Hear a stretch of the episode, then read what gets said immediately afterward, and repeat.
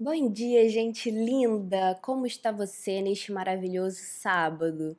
De manhã, neste sábado, que é o último dia do mês de agosto, porque amanhã começa o melhor mês do ano, setembro, renascimento, primavera, inverno indo embora, graças a tudo o que é sagrado, mês do meu aniversário, então claramente o melhor mês do ano. Eu quero falar um pouco mais sobre a oportunidade de renovação que setembro oferece pra gente no podcast do sábado que vem. Aguardem que eu vou tocar nesse ponto, nesse ponto de como é que a gente consegue ter um ano novo e ter uma oportunidade de renovação em todos os meses do ano. Quero falar sobre isso um pouco mais depois. O que é que eu quero fazer com você hoje, eu e você aqui agora? Eu quero testar um novo formato, um novo jeitinho de fazer esse podcast. Enfim, não quero estragar muita surpresa, quero mergulhar direto no assunto do dia mas ao mesmo tempo eu quero te pedir, depois que você terminar de ouvir esse podcast, por favor, me diz o que, que você achou dele, porque é uma proposta um pouco nova aqui para a forma como eu estava fazendo os podcasts. Muito que bem. Qual é o tema do podcast de hoje? GTD. Para quem não sabe, GTD é um método, uma forma, filosofia, estilo de vida de organização de produtividade, que nasceu com um cara chamado David Allen. Existe um livro em português chamado A Arte de Fazer Acontecer, que explica o método GTD. E existe uma empresa responsável pelos cursos do GTD aqui no Brasil. A Thaís Godinho, do Vida Organizada, é a grande professora a nível brasileiro do GTD. E eu fiz o curso nível 1 e nível 2 do GTD com ela. O que eu quero fazer agora é ler e comentar as anotações que eu fiz durante a aula do nível 1 do GTD. Caso você queira saber mais informações, técnicas, práticas, tal, sobre o curso, é só você entrar no site gtdbrasil.com.br está tudo lá. Tem um texto no meu blog, bom pra caralho, modéstia à parte, sobre o que eu aprendi fazendo o curso presencial do GTD, porque eu conheço o GTD há, sei lá, quantos anos eu tenho hoje? 28. Eu devo ter conhecido o GTD com uns 15, 14 anos, enfim. Faz aí mais de 10 anos que eu conheço o GTD, que eu leio, que eu aplico, que eu estudo. E fazer o curso presencial fez uma puta, deu uma diferença. O que eu quero fazer agora é ler algumas anotações que eu fiz durante a aula do nível 1 e ir comentando porque eu anotei frases soltas, mas essas frases são pérolas para todo mundo que gosta do GTD. Elas são pérolas para todo mundo que julga o GTD muito cedo e que tem algum tipo de resistência, algum tipo de bloqueio. Eu quero fazer aqui uma peneira de todas as coisas úteis do curso para dar para vocês já prontas, ready to go. Então assim, você está ganhando um presente, é só você ouvir e começar a aplicar. Eu vou começar com uma das minhas frases preferidas que está anotada aqui, que diz o seguinte: o fluxo do GTD é mais importante do que onde você coloca e guarda cada coisa. Vou repetir: o fluxo do GTD é mais importante do que onde você coloca e guarda cada coisa. É mais ou menos como acontece com a nossa casa. É claro que é muito bom você ter espaços físicos específicos designados para guardar cada coisa, como Mary Kondo, que é assim que eu falo o nome dela, nem sei se está certo, ensinou pra gente. A gente tem uma casa, as nossas coisas precisam ter uma casa. Mas o que, que acontece conforme o tempo passa, conforme a vida vive? As coisas saem do lugar. Muito mais importante do que você ficar apegado ou apegada a exatamente qual é o lugar dentro do sistema do GTD aonde você vai colocar cada pedaço de informação, é você ter muita consciência da natureza diferente de cada uma dessas informações e saber o fluxo do trabalho do GTD. Como está escrito lá no texto do blog, que foi assim uma coisa simples, óbvia, né? Não é como se fosse a descoberta da roda, mas ainda assim foi um insight que me deixou extremamente estarrecida.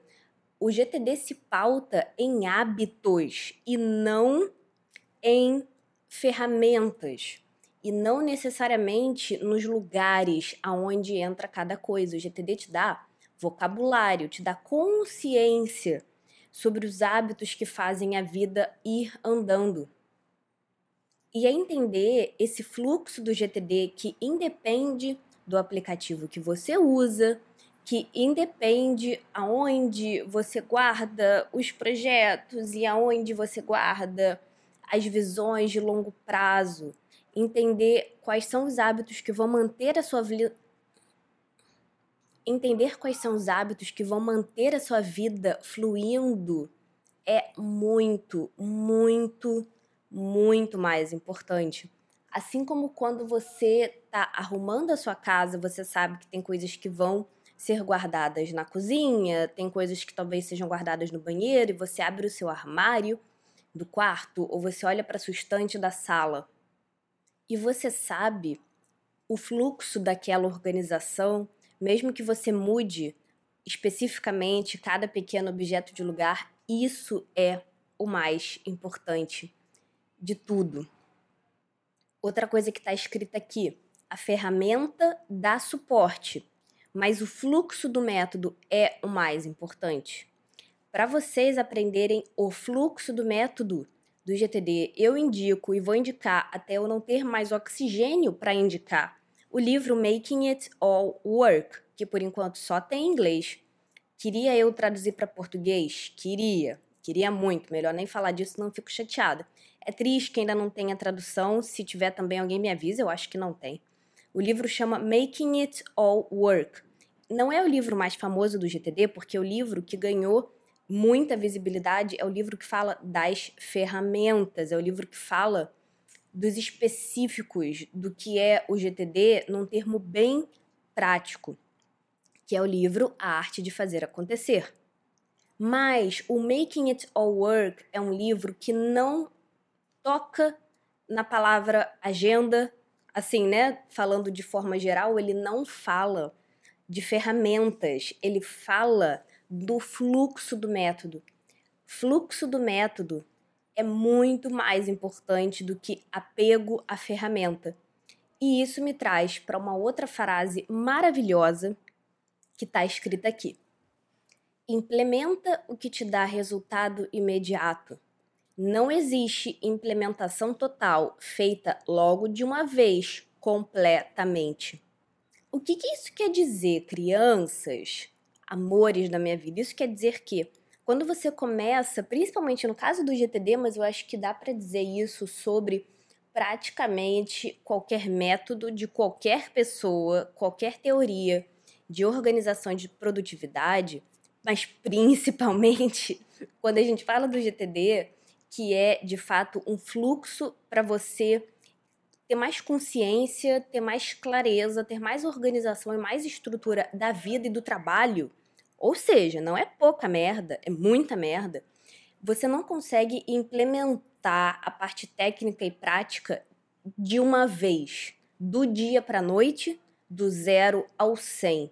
O que, que eu quero dizer com isso? Eu vou pintar aqui uma imagem mental para explicar melhor o meu ponto. Quando você vai pegar o GTD para sua vida, a ideia não é você, por exemplo, se desassociar do seu dia a dia, se descolar da sua necessidade prática, ir para o campo da teoria. Imagina o campo da teoria como sendo um gramado verde, um lugar arborizado, lindo, maravilhoso, com fontes e rios. Você chega no campo da teoria, você pega tudo que você leu no livro e você diz: Eu vou agora montar o meu sistema do GTD. E aí você começa a criar estruturas. E aí você começa a construir algumas coisas. Você diz: Ah, eu vou construir esse móvel aqui, eu vou construir esse móvel ali. E você cria para você mesmo várias estruturas de organização para que depois você preencha para que depois você popule.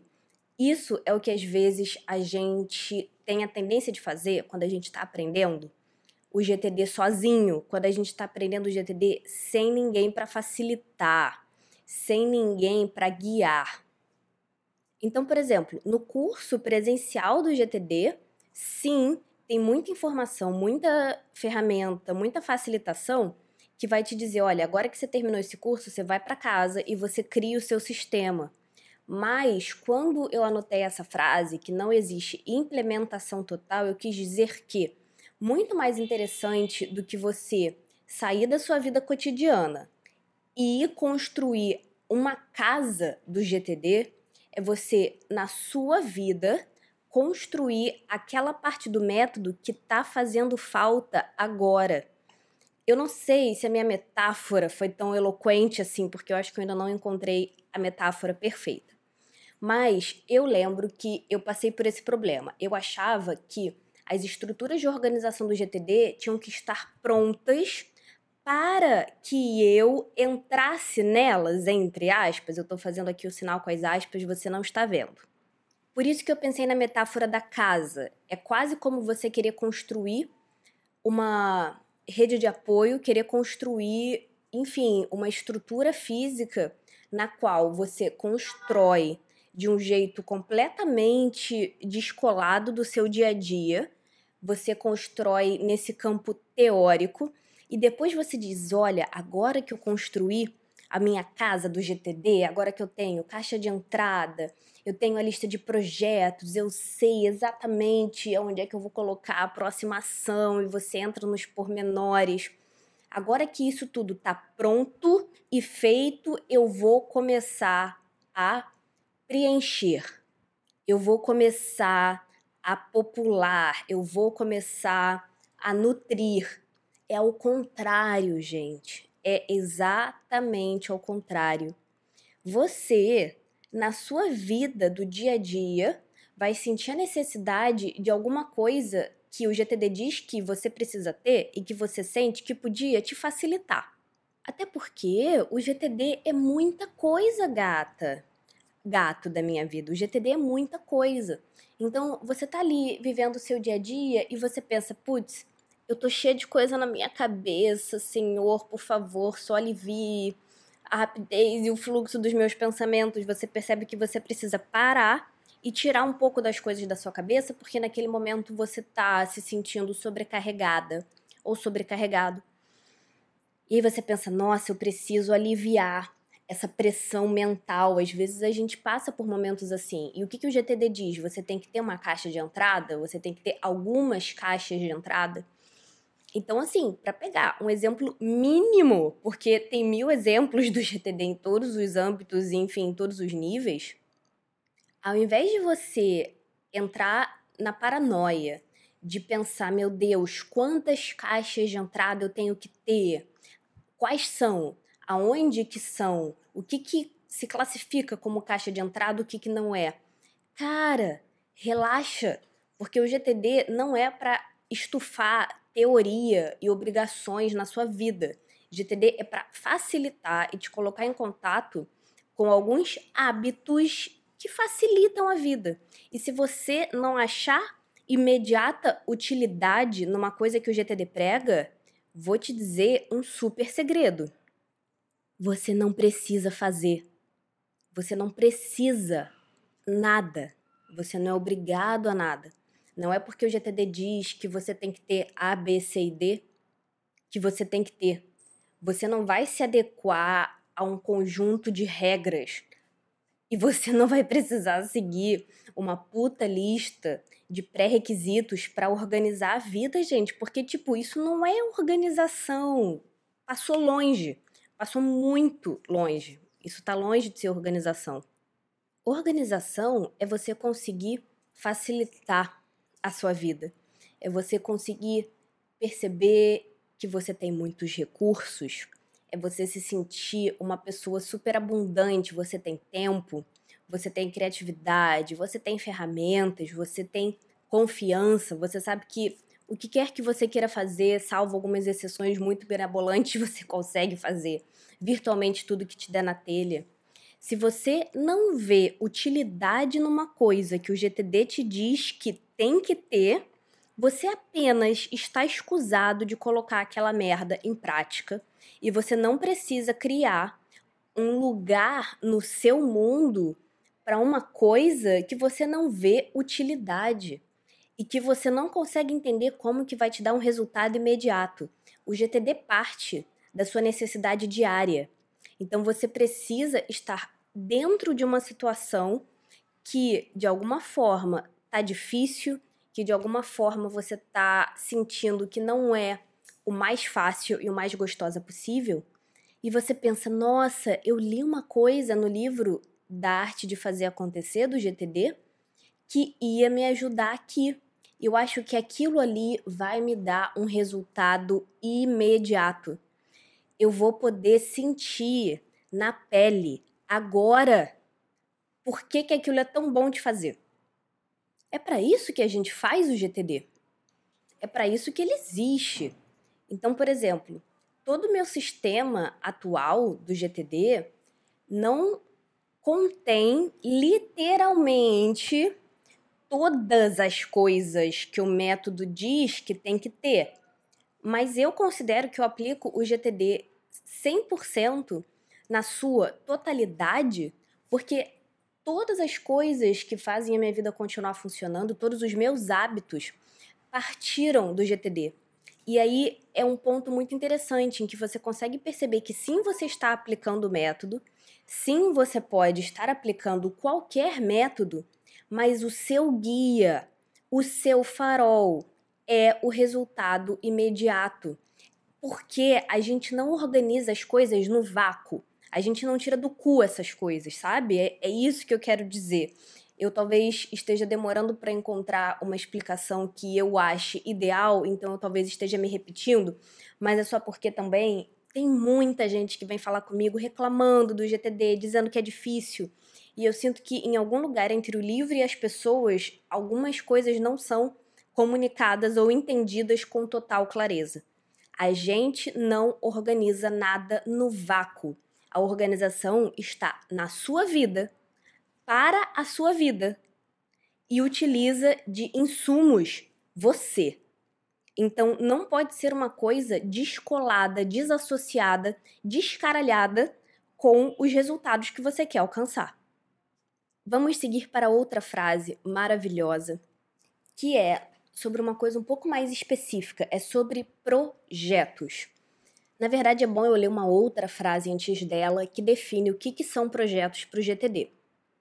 Projetos, algo que exige múltiplos passos e que precisa ser completado em até um ano. Qualquer coisa que você queira fazer até o início de setembro do ano que vem e que você já sabe que você vai começar agora, ou seja, não é uma coisa que, ah, eu quero fazer isso no início de 2020 teoricamente deveria ser um projeto, mas eu ainda não comecei. É alguma coisa que você está pronto para começar, que você está pronto para colocar em prática e que até terminar pode levar um ano. Você não precisa planejar o projeto inteiro num único momento. Isso também é uma outra coisa que o GTD diz. E eu, particularmente, não tenho uma lista de projetos, como é que eu vou dizer, extensiva o suficiente que combine com essa definição. Mas a outra frase mais importante que eu queria ler sobre projetos é essa aqui. O nome do projeto deve levar o resultado desejado que você quer alcançar com ele. Ou seja, como é que eu escrevo o nome do meu projeto? Você escreve exatamente o que você quer que seja verdade no mundo quando aquilo estiver acabado. Eu não me lembro o número agora, mas tem um podcast antigo, assim, há um pouco de tempo atrás que eu fiz, que fala justamente sobre como você pode ter projetos que sejam sobre experimentos, que sejam sobre decisões. Não vou me alongar porque eu fiz um episódio inteiro sobre isso. Mas, por exemplo, supondo que você tenha que tomar uma decisão e você ainda não está pronto para tomar decisão, você não está pronta, não está confiante. E você sabe que você tem que fazer algumas coisas até decidir aquilo. Se você quiser botar esse projeto na sua lista de projetos, o nome desse projeto vai ser Decidir se eu vou fazer o doutorado em 2020 ou não. Decidir se eu vou fazer, se eu vou começar uma transição de carreira agora. Isso é que é importante do que eu tô querendo dizer. O que tá na sua lista de projetos não precisa ser necessariamente uma coisa que você já sabe que vai fazer, não tem que ter comprometimento total. Tem que ser um reflexo do que você de fato está fazendo. Então, eu dei até o exemplo, por exemplo, experimentar X, experimentar Y, supondo que você tem um projeto que seja um passatempo, que seja um hobby, que seja uma atividade de lazer que você está experimentando colocar na sua semana. Eu acho que o exemplo que eu dei, até no e-mail, foi alguma coisa assim: experimentar reservar um tempo do dia para brincar de massinha. É tipo, foda-se, cara.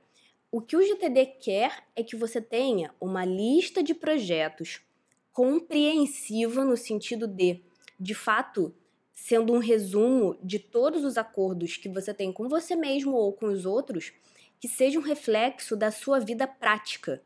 Não é uma vida ideal. E o que muita gente faz é acabar evitando colocar algumas coisas na lista de projetos porque acha que se eu colocar na lista de projetos, eu vou ter que fazer até o fim. Se eu colocar na minha lista de projetos, eu nunca mais vou poder tirar isso daqui. E existem muitos projetos que começam com palavras como experimentar, testar, decidir. É isso o que eu queria dizer que é muito importante também de vocês lembrarem. Outra frase que eu anotei: projetos que são hábitos precisam estar ativos até que aquela prática seja verdade. Projetos que são hábitos precisam ser ativos até que aquela prática seja verdade.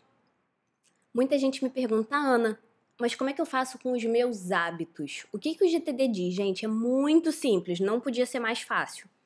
Pega qualquer aplicativo de lista, pega qualquer folha que está caída do seu lado e faz uma lista dos projetos que refletem as coisas que você de fato está fazendo na sua semana.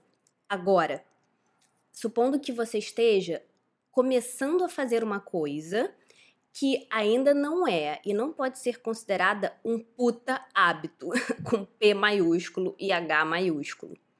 Mas você quer ser lembrado de fazer aquilo o máximo possível. Alguns hábitos a gente quer botar em prática todo dia, outros são algumas vezes por semana. E a verdade é que tem várias coisas que eu faço toda semana que eu considero hábitos eu, pelo menos, não acho que para você dizer eu tenho o hábito X precisa necessariamente ser uma frequência alta. Mas o que, o que define, o que delimita para mim se uma coisa é hábito ou não é, é se eu estou intuitivamente, de um modo muito fluido, repetindo aquele comportamento com a confiança e a certeza que aquele comportamento vai aparecer na minha vida com regularidade. Para mim, isso é hábito. E aí, se você está fazendo uma lista de todas as coisas que você faz durante a semana, que sejam projetos, alguns deles são recorrentes. Alguns deles falam, indicam, conversam e te remetem a hábitos. Então, eu tenho o projeto de escrever a newsletter de segunda, que é o e-mail, né, enfim, do eu organizado, para toda segunda-feira. Eu escrevo antes de segunda.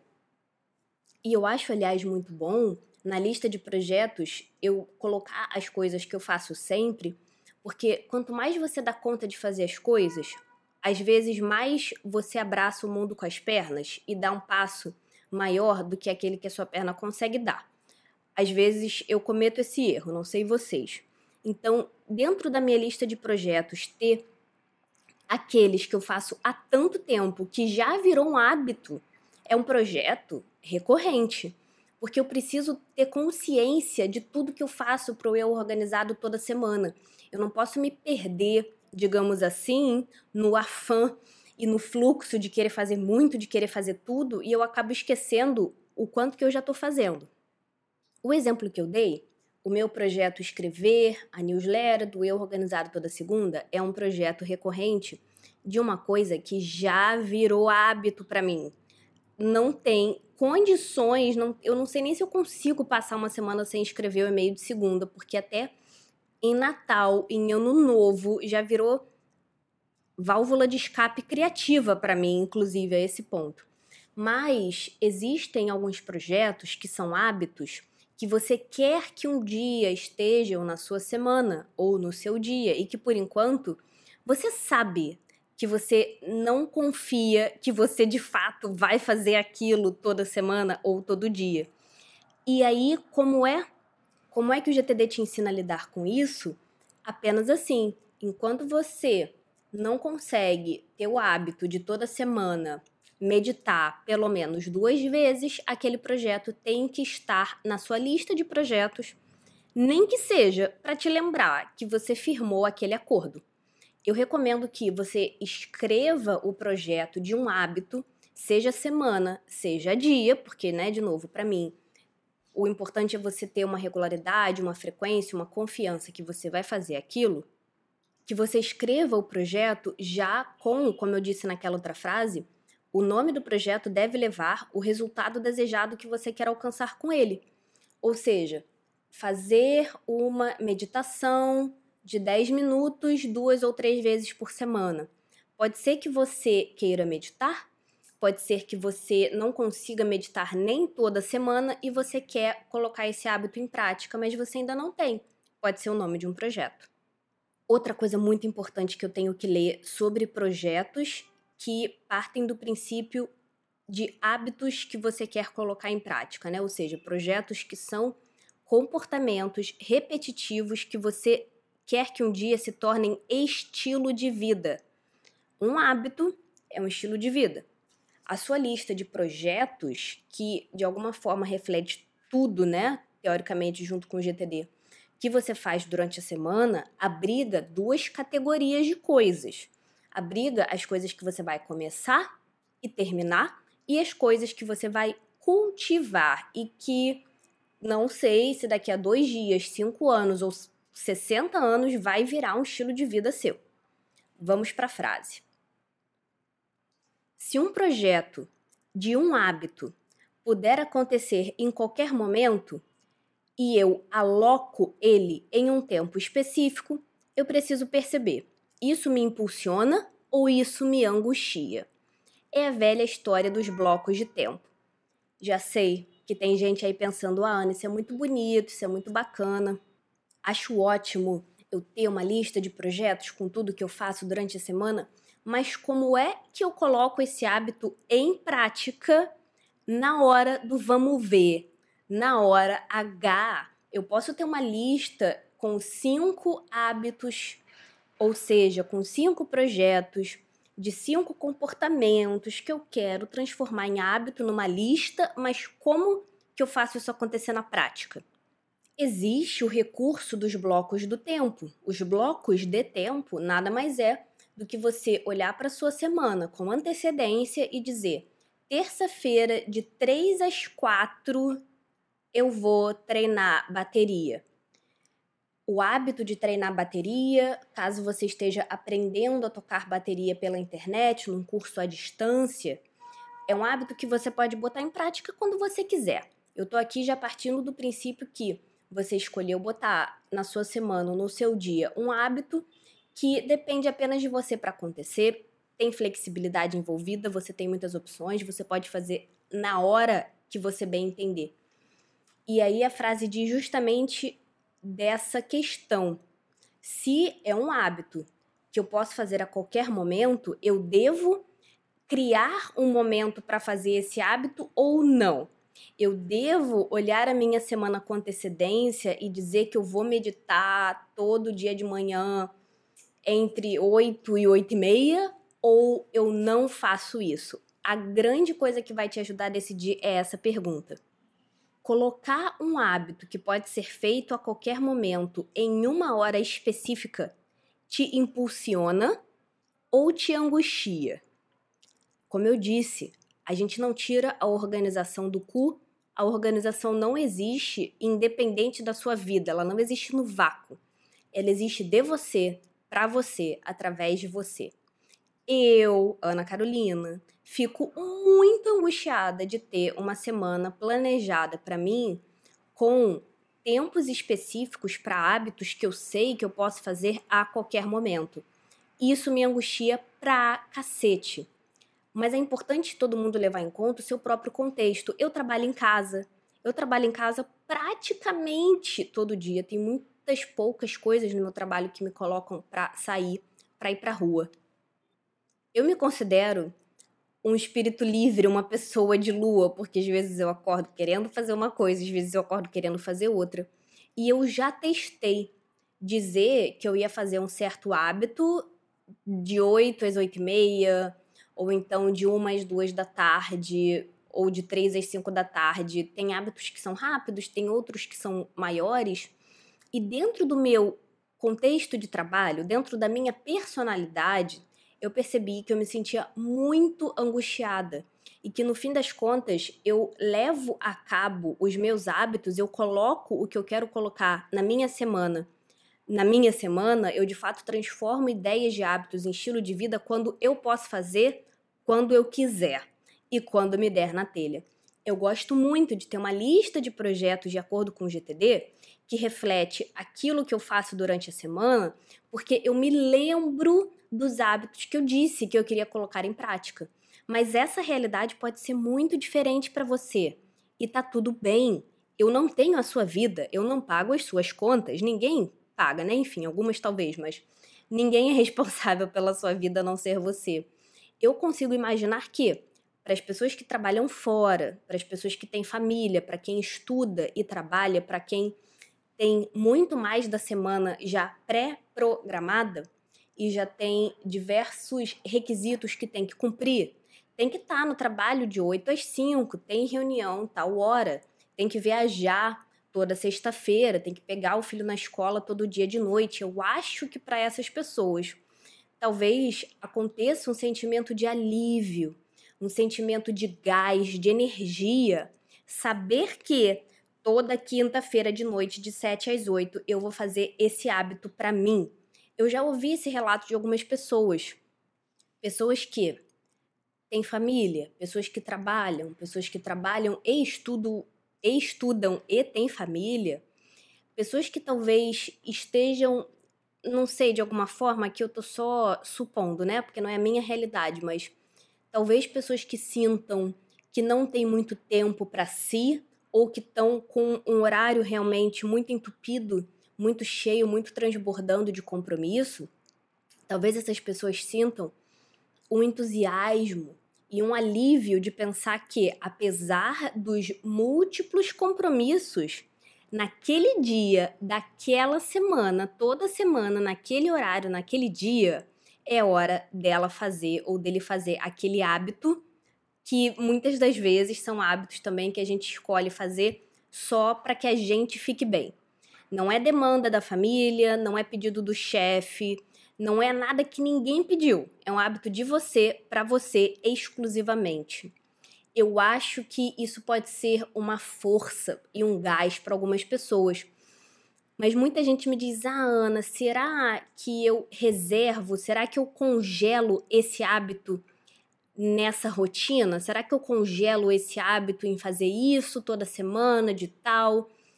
em tal hora, de tal hora a tal hora, de um jeito extremamente. Eu não vou dizer rígido, porque pode ter uma conotação negativa, mas de um jeito totalmente esclarecido? Ou será que eu apenas deixo livre e vejo o que pode acontecer? Isso te impulsiona ou isso te angustia? Organização não existe para angustiar ninguém. Se a sua organização tá te angustiando, é porque você não está fazendo certo, mas não se preocupe, porque eu também já fiz isso. Eu acabei de perceber uma coisa muito importante que é legal de eu falar. Agora que eu não estou editando os áudios do podcast, eu estou percebendo que eu estou falando muito mais, porque eu não tenho mais o trabalho da edição. Então eu quero saber de você. Um podcast com mais de 30 minutos, de 30 a 40 minutos, é uma coisa que você gosta? por você tanto faz, cagou, foda-se, ou é uma coisa que te desestimula e que faz você ficar com um pouco de preguiça. Eu tava tentando com muito afinco fazer com que os podcasts tivessem menos de 25 minutos, porque é um trabalho do cão. Pobres cães, não tem nada a ver com isso. Editar. Agora que eu não preciso editar, eu estou mais confortável em fazer um episódio de 35 minutos, no máximo 40, como é o caso desse. Mas agora só depende de você. Me diz se você gosta dessa ideia ou não. Me diz o que você achou desse podcast, porque eu fiz ele de um jeito diferente e, como sempre, sábado que vem a gente volta para conversar. Tenha uma linda semana.